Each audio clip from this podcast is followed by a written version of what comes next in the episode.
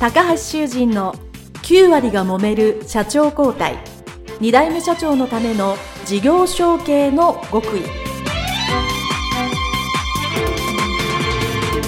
この番組は2代目社長専門経営コンサルタント高橋修人が経営に悩んでいる2代目社長や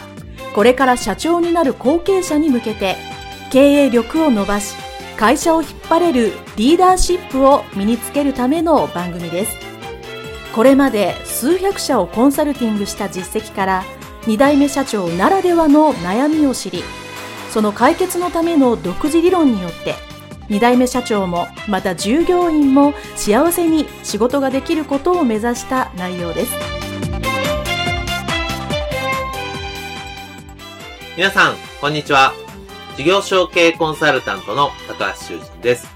本日は事業承継の3つのフェーズ、3つの段階のうちの最終段階ですね、手続き論についてお話をしていきます。えー、事業承継の3つの段階、3つのフェーズで、えー、復習をしていきますと、まず、第1段階、第1フェーズが会社の磨き上げと言われる部分でした。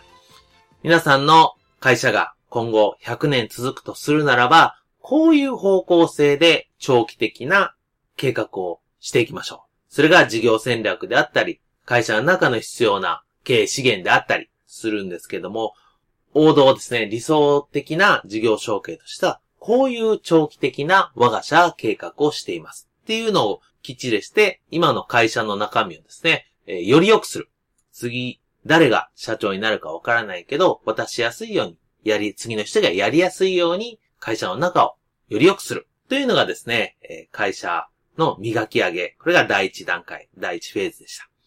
えー、そして、えー、それが、の次がですね、第二フェーズ、第二段階なんですけども、えー、後継者を育成する。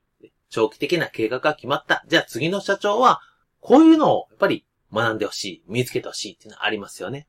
そういうのを決めた上で後継者を育成する。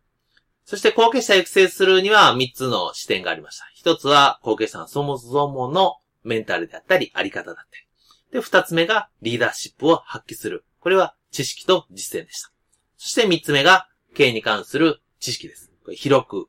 浅くてもいいんですので、広い知識ですね。そして皆さんが得意分野はいいので、苦手分野をしっかり埋め合わせる知識っていうのが重要ですね。そして今回は第3段階。3つのフェーズのうちの3番目ですよね。これは手続きと言われる部分で、じゃあ、後継者さんがいよいよ決まったら、それに具体的に渡すというのはどうしたらいいかっていう話になります。で、一つが、やっぱり中小企業なので、その財務ですね。会社の中の、いわゆる決算書、貸借対照表の中で、会社が使ってる中でも、個人が提供しているもの、あると思うんですよね。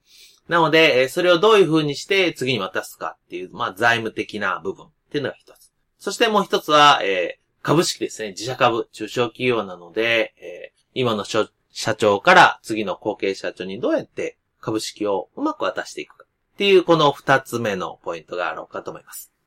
で、一つ目、えー、財務の、まあ、これは、えー、健全化というかね、えー、まあ、綺麗にするというふうに我々専門家います。けども、えー、貸借対象の中にあるもので、えー、今の計算が個人的に関わっているもの。まあ、これを法人にちゃんと戻したり、えー、きれいにするという作業をやっていきます。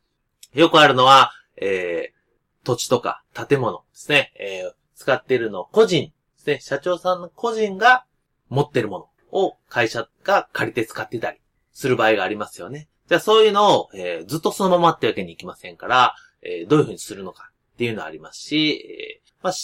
経営者さんがですね、会社から借りてたり、もしくは会社にお金を貸してるっていう場合もあります。まあ、それを、えー、どういうふうに、それらの、やっぱり、なくさないといけないので、えー、どういうふうにするかですね、綺麗に、えー、それをなくすためにはどうしたらいいかっていう考えなければいけません。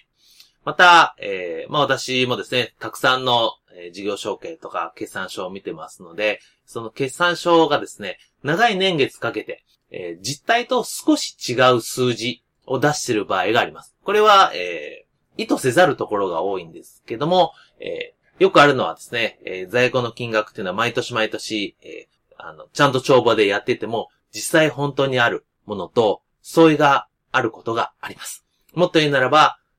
確かに物はあるんだけど、もう売れないと。何ですかね、えー、100万円で仕入れたもの、もうこれ100万円で売れませんと。まあむしろもう、あの、1万円でも売れませんとか、っていうのはあるわけですよね。なので、えー、そういう実態に合わせた貸借対象の中身を精査するっていうのがあります。えー、あと他に私がですね、コンサルした中で、えー、売掛金ですよね。売掛金あるんだけど、えー、もうそれ回収できないとか、えー、その会社潰れちゃったとか、えー、ある、えー、他にもありますよね。えー、どっかに貸し付けたとか、会員権とか保証金とか、あるんだけども、それはもう戻ってこないとか、経済的に。っていうのがあれば、えー、その事業承継をするときにですね、やっぱり綺麗にしなきゃいけない。ですね。えー、まあ、それをどういうふうに、えー、どこで、えー、責任をするかっていうのは、まあ、少し置きまして。財務諸表のが、今の形に直すっていうのはですね、えー、やっぱ事業承継の時に思い切ってするっていうしかないわけですよね。普段にすると、まあいろいろ、あの、問題が出てきますし、まあ、特に借り入れしている金融機関さんへのね、説明も大変になってきますけれども、事業承継を機に一気にやりますと。いうことをですね、えー、することが多いです。で、またそれをすることによって、この次にお話しする株価の対策にもなりますので、やっぱりですね、現状にしっかり合わせるですね。貸借対象合わせるというために、綺麗にするという段階は必要だと思います。まあ、それをやりながら、もしくはやった上で、今度、自社株ですよね。中小企業とはいえ株式会社ですから、その、株式会社はですね、株を一番たくさん持ってる人が一番の意思決定ができます。単純に言うと、社長任命できるわけですよね。ですから、51%以上、100%の株のうちの51%以上を、やっぱり経営者が持ってないと、中小企業の経営っていうのはやりづらい状況になります。ですから、最低限51%。まあ私であれば、基本的に100%全部目指すということをやります。ですから、えー、どうやって後継者、後継社長の方に、今経営さんがある程度株をまあ51、もしくは60とか70とか100持ってるんであれば、どうやって移すか。それもできるだけお金のかからない方法で渡すか。まあ、これはあの、贈与と小木さんの買い取りしかないんですけども、えそのためにはあの、株価自体を下げなきゃいけないので、どうやって下げて贈与もしくは買い取り持っていくかっていうのがですね、一つ方法ですし、仮に株式が分散している場合ですね、今の経営さんが50%以下ですね、20とか30とか。で、他の方がたくさん持っているという場合は、他の方が持っている株をどうやって次の後継資産に集めるか。まあ、買う。買うしかないんですけどね。どうやって買わせるかっていう方法を考える。まあ、この辺はかなりテクニカルなので、えー、もう私のね、ポッドキャストでもいくつかご紹介したパターンはあるんですが、もう具体的にやっていかなきゃいけないというとこ、まあ、ですから手続き論と言われるとかそうなんですね。もう集めるという結果は決まっているので、そのためにどうするかっていう方法論、テクニカルな部分になってきます。あとはですね、えー、まあ、ちょっと、まあ、集めづらいとどうしても無理だ。もしくは、えー、株価がすごい高い場合というのはですね、今、えー、国の施策として、えー、株は中小企業でですね、経営者から後継者に渡してもいいんだけど、それの納税を猶予しましょうという制度もあるので、納税猶予制よいうのを使うということも、えー、可能だと思います。まあ、これの法律の、えー、説明はですね、細かいので今日はちょっとしません。また後日したいと思いますけれども、まあ、そういう納税猶予というやり方もあります。まあ、ただしですね、これよく聞かれるので、ここでお話をしておきますが、えー、納税猶予する以上はですね、かなりのその株価評価が高くないと、えー、まあ、やることと、えー、まあ、利点と、まあ、マイナスというか、やるべきことのバランスを考えると、ある程度の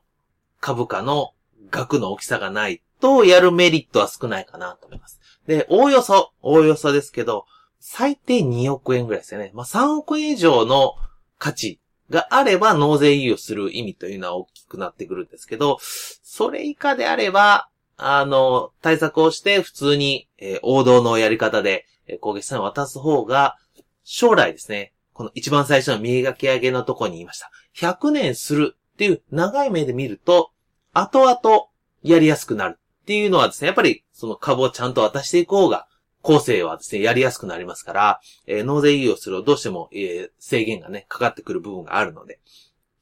なので、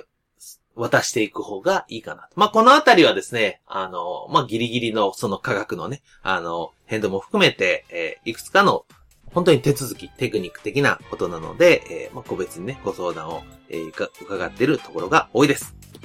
はい。というですね、えー、手続き論ですね、えー、のお話をしてまいりました。えー、3回にわたってですね、事業承継の3つのフェーズ、3つの段階についてお話をしてきました。